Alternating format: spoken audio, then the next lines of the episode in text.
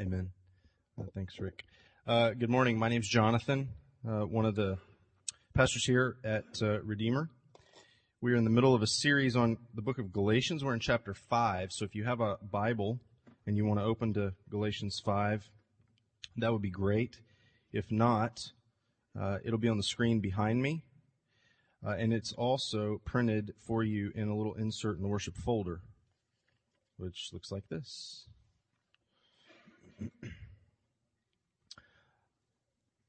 um, the title of the series that we are doing in Galatians is called Living in Line with the Gospel. And uh, you have heard myself and, and, Drew probably several times mention this to you. Uh, what we mean by that is that the gospel creates lines or creates a, a, a standard, a, a, a, way of living. And it is our job as we plumb the scriptures, as we uh, live life with one another, and as we learn more of the gospel, to figure out how to get our lives in line with that. So it's kind of like we're out here in various uh, uh, various decisions and behaviors in our lives, and it's it's our job as we learn more of the gospel to get our lives in line with it. Uh, last week, if you were here, we were in this passage, same passage we're going to read this morning, uh, and so this is week two in the same passage. Uh, some of you may be thinking, why? Um, the short answer is there's just a lot in here, uh, and it's it, it's it's really too much to try and get done in one week.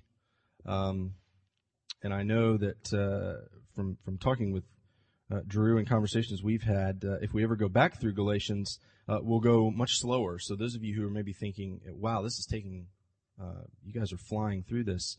Uh, never fear, we'll go back through it uh, a few years down the line and, and, probably go much, much slower. So let me read to you from uh, Galatians 5, beginning in verse 16 uh, through 25. But I say, walk by the Spirit, and you will not gratify the desires of the flesh. For the desires of the flesh are against the Spirit, and the desires of the Spirit are against the flesh.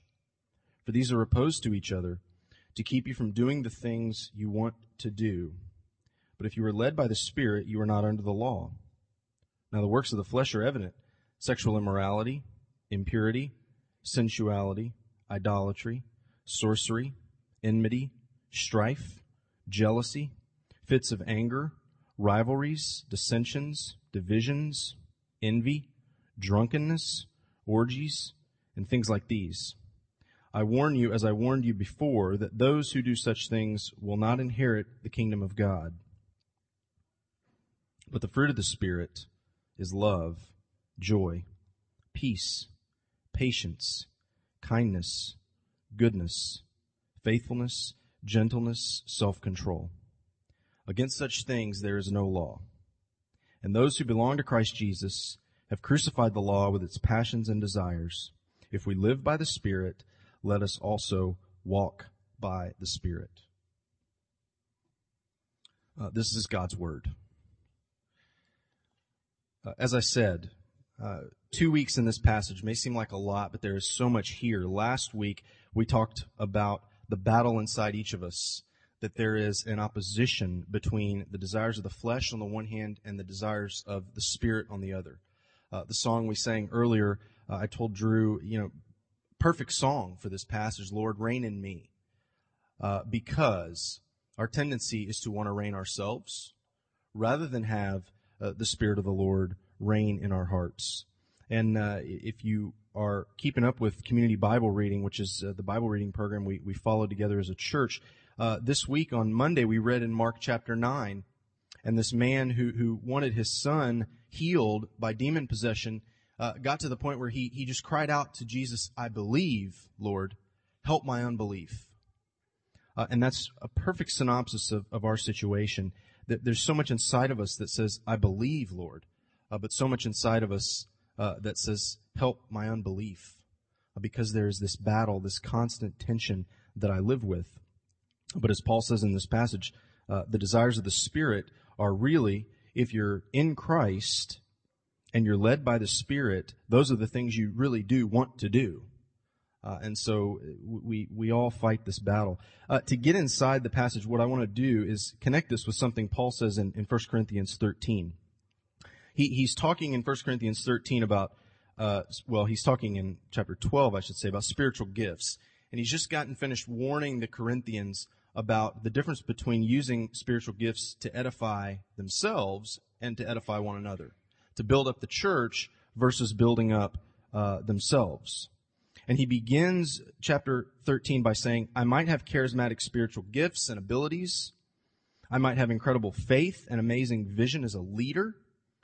I might have, I might even give every, everything away that I have to the poor, and I might even be willing to be martyred for the faith. But if I don't have love, uh, I can do all of this without any love, without any real character or heart change. Um, the the irony is this is what our culture tends to value, isn't it? We we we tend to value gifts and abilities, talent, charisma, charm, appeal. We like people with magnetic personalities. You know, people that you can really get behind and, and follow. Uh, the only problem is, Paul says you can be one of these people and not have experienced transformational change, not have love. And if that's the case, Paul says, in 1 Corinthians 13, you are nothing. So in other words, to link it up with Galatians 5 here, Paul's, Paul's contention is that the gifts of the Spirit matter less than the fruit of the Spirit.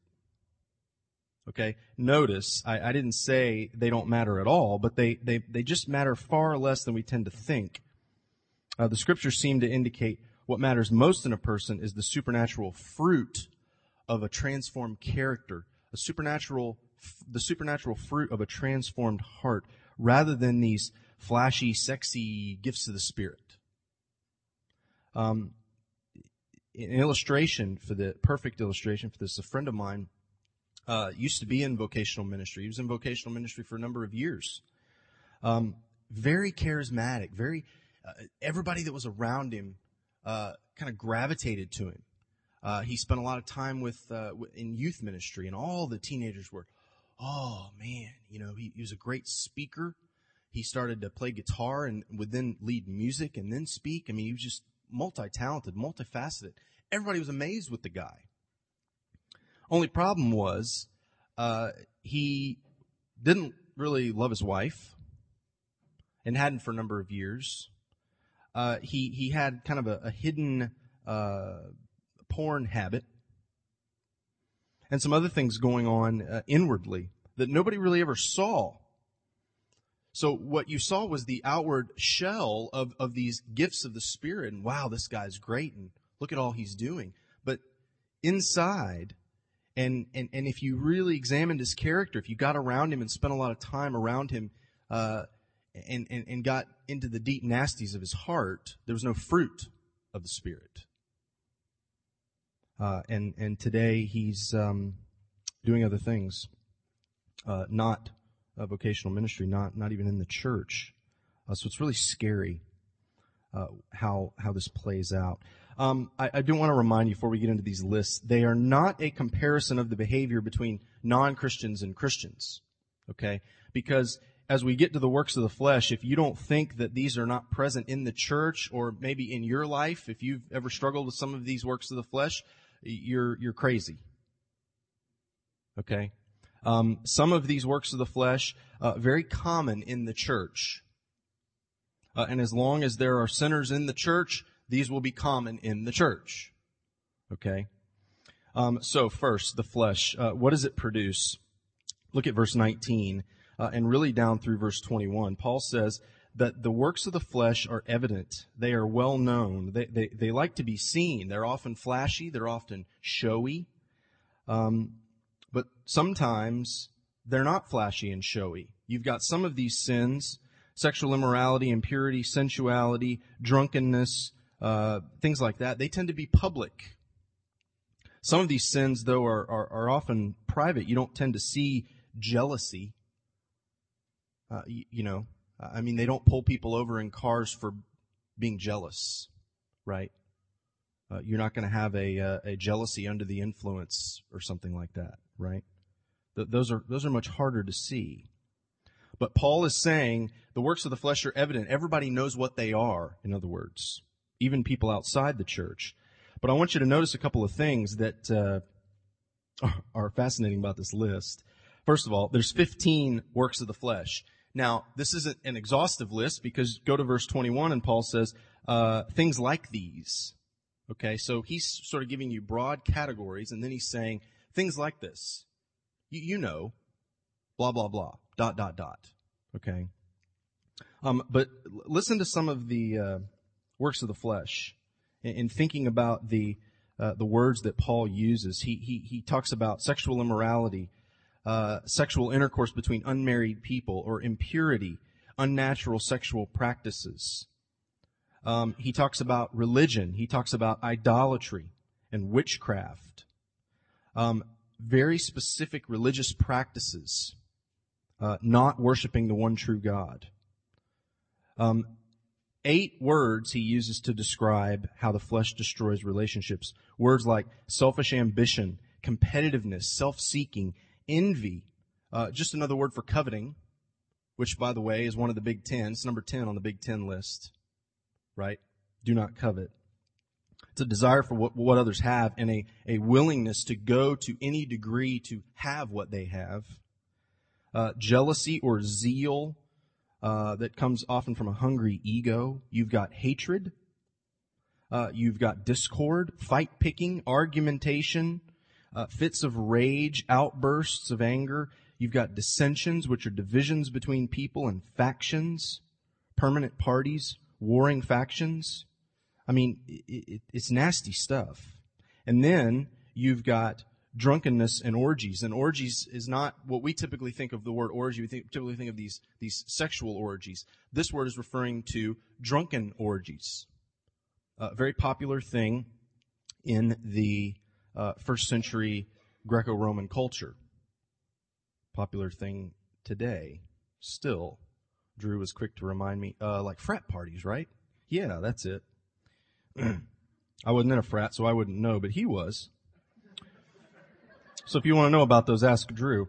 Um, notice what Paul does here though. He doesn't categorize these things in various levels of sin like, okay, the works of the flesh are the worst things you can possibly do in the flesh are sexual immorality and drunkenness and impurity and idolatry.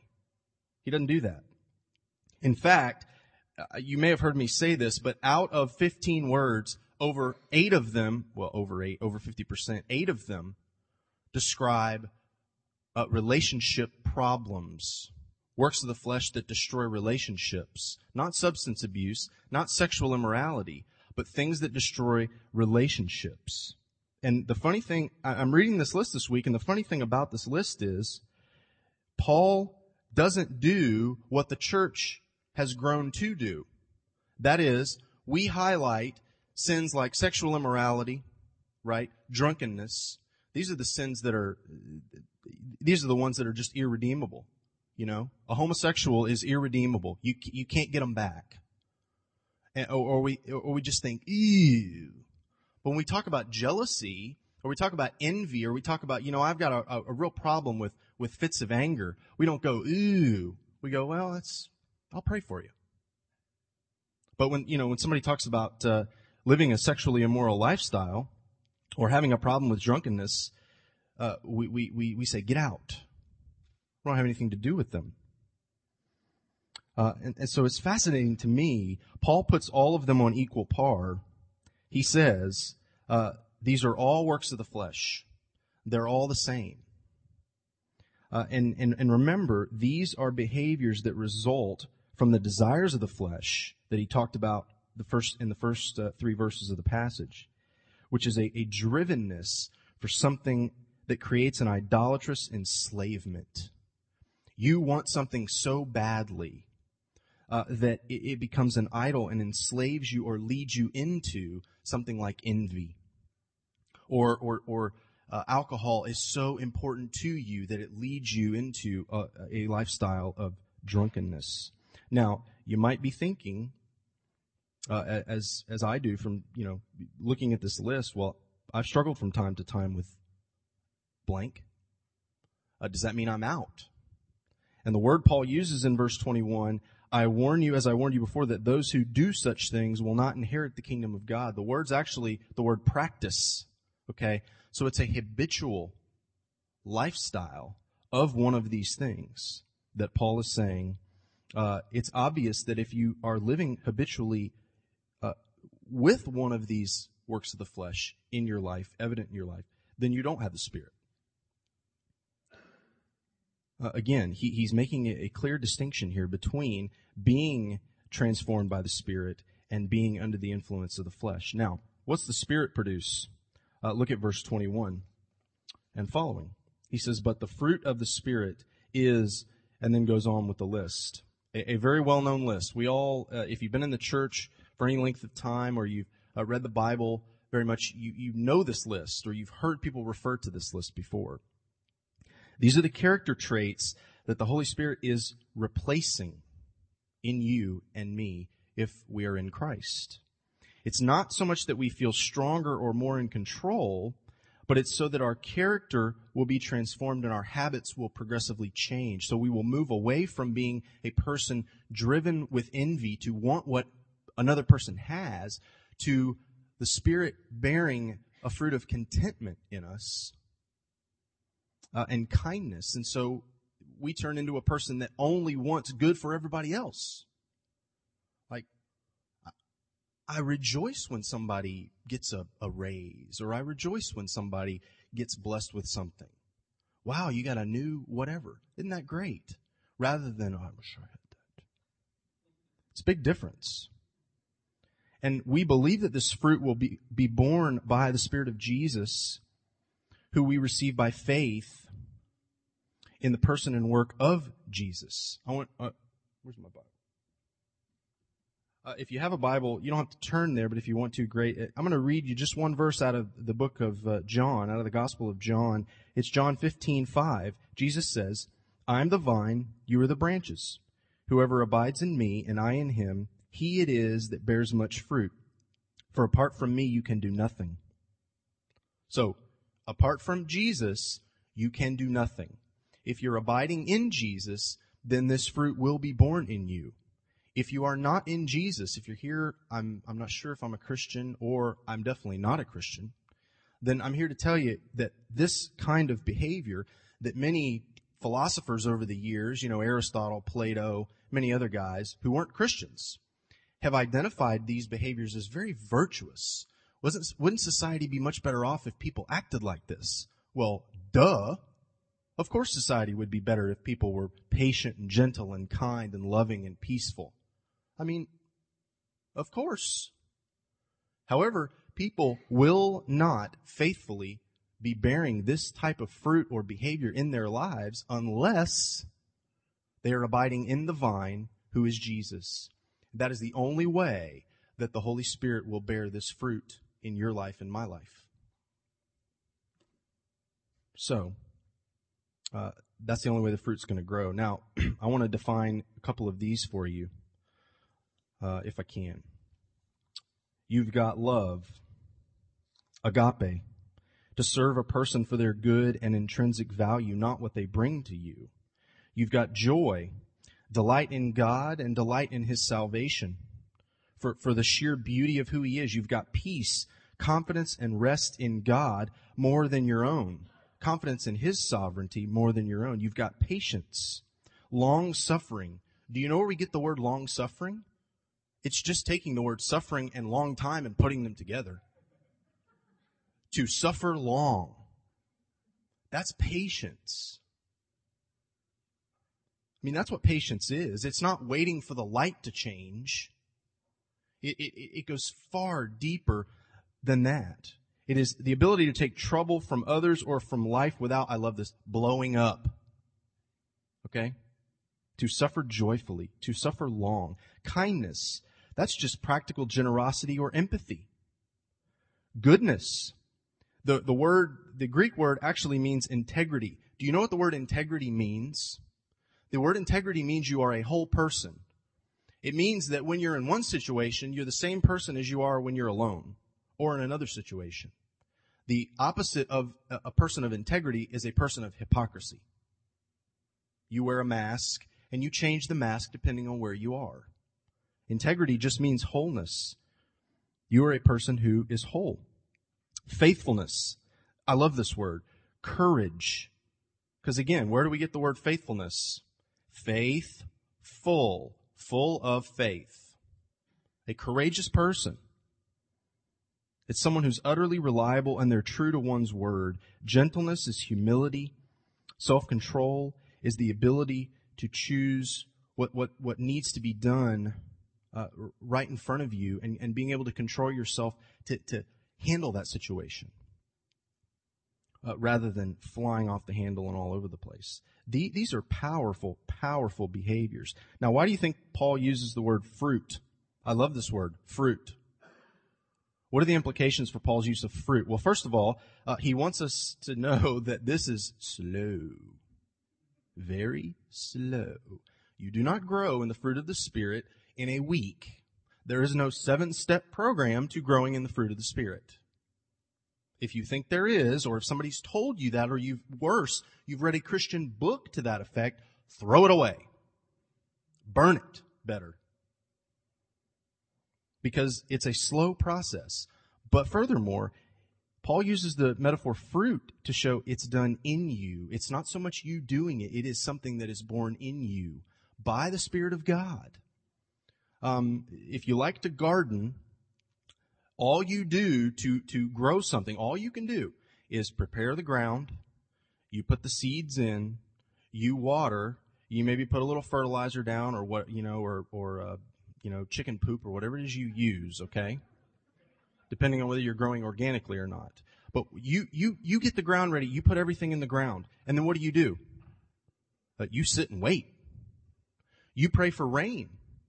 You pray for the sun to shine because ultimately I can't get out there in my garden and and and and you know play a recorder like uh, they used to do in uh, the the ancient Near East and get a snake up out of a basket or something, or or or just get out there and pray really really hard, grow, grow, or say some sort of magical formula. I have to trust that God is going to provide the means for that whatever it is, beans, tomatoes, fruit, to grow. The same thing in our lives. The fruit of the Spirit is done in us. It's born in us. Notice, Paul does not say the fruits of the Spirit are. And, and this is, this is so powerful to me because for, for the, for the, the last however many years of my life, I think of the fruits of the Spirit and I actually say the fruits of the Spirit. I need to grow in joy. I need to grow in, but I call them the fruits of the Spirit. They're not the fruits of the Spirit. They are the fruit of the Spirit. And Paul says the fruit of the Spirit is. So really, if you think about a prism, okay, and you hold a prism up to light, what happens? You get all these various colors coming through. Same light, different colors. That's exactly what he's talking about. These are all different facets of the same thing which we'll, we'll get to in, in just a moment. They grow together. They depend upon one another. They are implied in one another. In other words, you, your joy is dependent upon your peace. So you need to ask yourself, not just am I a person of joy, but am I a person of peaceful joy? Not just am I a person of, of kindness, but I, am I a person of loving kindness? They're all related. This is, this is amazing. This, uh, this, uh, old dead guy, Jonathan Edwards, uh, he's a Puritan from way back when, said this, the graces of Christianity are all linked together and are united one to another and are within one another as the links of a chain are. One does, as it were, hang on another from one end of the chain to the other so that if one link is broken, all fall to the ground and the whole ceases to be of any effect. That is powerful to think about the fruit of the Spirit that way. John says in, in 1 John 4:20, if anyone says I love God and hates his brother, he's a liar. In other words, you can't say, you know, I love God, but I'm but I'm unkind. I, am a I, I'm a jerk to my brother, and say I'm a Christian. Say I'm I have the fruit of the Spirit. That's the point. If you say you're this, but really you're over here, you're a liar. John says. So either love and kindness are there or they're not there at all. And the interesting thing is you read through this list and different people can often say, you know, I, I, I tend to be strong in the area. I'm a pretty joyful person. Okay. I'm not speaking for myself here. Um, I'm, I'm growing in this area. But let's just compare my wife and I for a second. Very joyful person, my wife. Okay? Bubbly, gregarious. Everybody likes to be around her. Not so much me. Okay? No, no, no, no. No. It's not so much everybody wants to be around me. Everybody wants to be around you is what I'm saying. So, that said, um, you may talk, you may say, you know, I'm a really joyful person. Um, but when it comes to, uh, kindness and faithfulness and, and stick-to-itiveness and, and, and, and bearing with people or, or situations, I, I'm not so good at that. Now, Paul says that somebody may be, uh, or if you if you look at this, uh, you may have somebody who's who's very gentle, very humble, very quiet, uh, but no joy. Uh, and and really, that that humility is a false humility. Oh, woe is me. Oh, nobody likes me. Oh, nobody wants to be around me. I'm speaking from experience here. Okay? And, and so the point is, they go together. So as you're growing in gentleness or humility, you're growing in joy. So I'm becoming a person with joyful gentleness or joyful faithfulness. So again, you meet bubbly people oftentimes. I'm not saying this is my wife, but you meet bubbly people oftentimes, but, but they don't have a stick to itiveness. They're not going to be faithful to you or to a situation. Um, the fruit of the Spirit all go together. And if we understand them as all together, linked in a chain, we will come to see that even our so-called strengths need to be redeemed by the Spirit because you may be a person full of joy, but it's joy all about you. And until when things start to go south and they're not going exactly the way you want them to go, where's that joy go? Out the window. Now I become a person of anger. So even our strengths need to be redeemed by the Spirit. If you compare the works of the flesh and the fruit of the Spirit, one, the works of the flesh, they are destructive, they are violent, they tear the fabric of individuals and their relationships, and they even tear the fabric of creation. They produce this animal-like behavior. Paul says in verse 15 of, of uh, Galatians 5, if you bite and devour one another, watch out, or you'll be consumed by one another. That's what kind of behavior that the works of the flesh produce. But the fruit of the Spirit is healing. It's restorative. It puts the fabric of, of, of, the way the world is supposed to work back together and it produces truly human behavior. And we talked about this last week. This, this is what true human beings act like.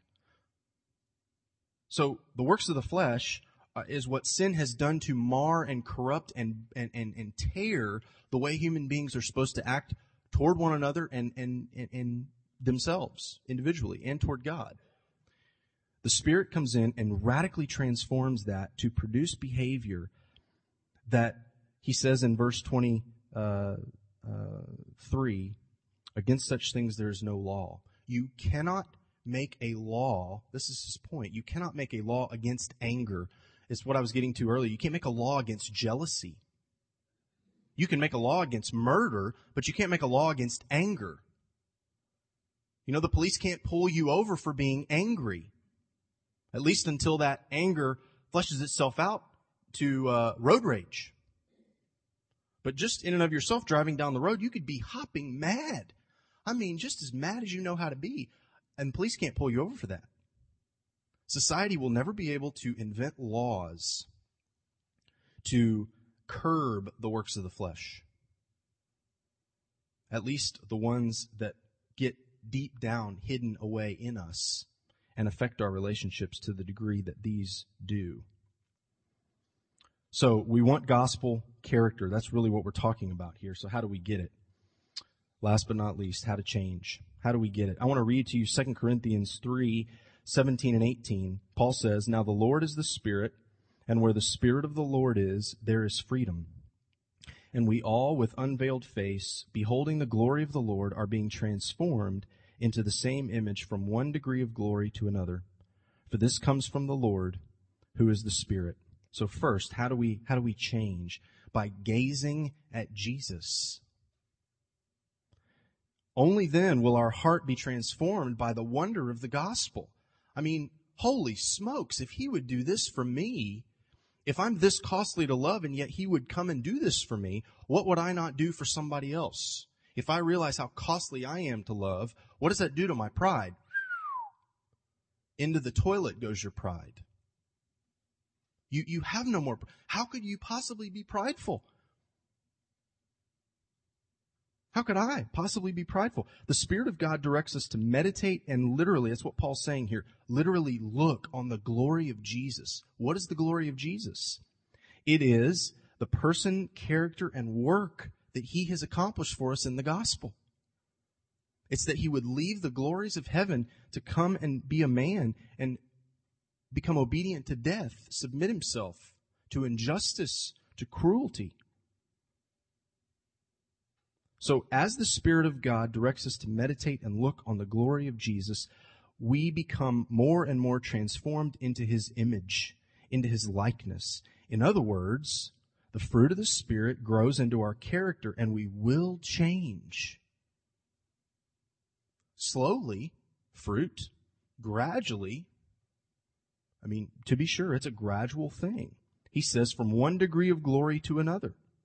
But the result Paul says, is freedom. The Lord is the Spirit, and where the Spirit of the Lord is, there's freedom. And so as we grow in the fruit of the Spirit, it's almost, it's almost like you become yourself. You start to, oh man, I'm really starting to feel like whole again. It's amazing. We are becoming truly human as we were designed to be. We are living as we were designed to live. We are walking according to the design. Now, if we, Paul says, verse 25, live by the Spirit, let us also walk by the Spirit. And this is really part two. We keep in step with the Spirit or we walk by the Spirit on what we call the ordinary way. Now listen, I'm almost done. Listen, your heart will only be transformed to the degree that you behold the glory of Jesus, to the degree that you, we all with unveiled face, behold the glory of the Lord. Okay? Your heart's only going to be transformed to the degree that you do that. You will only behold the glory of Jesus to the degree that you're walking behind and under the direction of the Spirit. Okay? Everybody with me? Yes? No? Okay. But you're only going to keep in step with the Spirit to the degree that you place yourself in the way of the Spirit. Okay? You, you, you, have to really connect these things because they're all related. I'm not going to uh, behold the glory of the Lord and be transformed into his image unless I'm getting in the way of the Spirit. What's the way of the Spirit? Well, his word. That's this. Uh, his sacraments. That's what we just did up here a few minutes ago and the Lord's Supper. So Maddie and Leslie, by, by, by getting their kids up here and getting them in the way of what the Spirit has said, this is what's going to produce my fruit. They're, they're getting up here and they're, and they're saying, we need this. We need this for our kids. We need this for ourselves. And so you get in the way of the Spirit by His Word, by His sacraments, and by His people. I mean, holy smokes if you think you were designed to live alone, go to Genesis chapter 2, where God says, the only thing out of all of this wonder of creation that I have made that is not good is what? Uh, that this guy right here is alone. He's not supposed to be alone. He's been, he, he's been walking through naming all these animals and hadn't been able to strike up a relationship with any animal. Hadn't been able to have a good conversation with an animal. Gee, I wonder why. That's because he was not made for that. He's made to have relationship, fellowship. As God the Trinity has had from all eternity, so was the man. And that's when he got Eve. You and I have got to have one another. If we don't have one another, we will die. We will fall off the face of the earth. Uh, we will miss out. So we gaze at Jesus more and more and his promises that we will experience growth and change and his, his fruit, the Spirit of God's fruit will be borne in us. Let's pray that God would produce that in us. Spirit of the living God, uh, fall upon us, we pray. Uh, produce your, your work in us, your, your, uh, your fruit in us. And as we've already sung, reign in us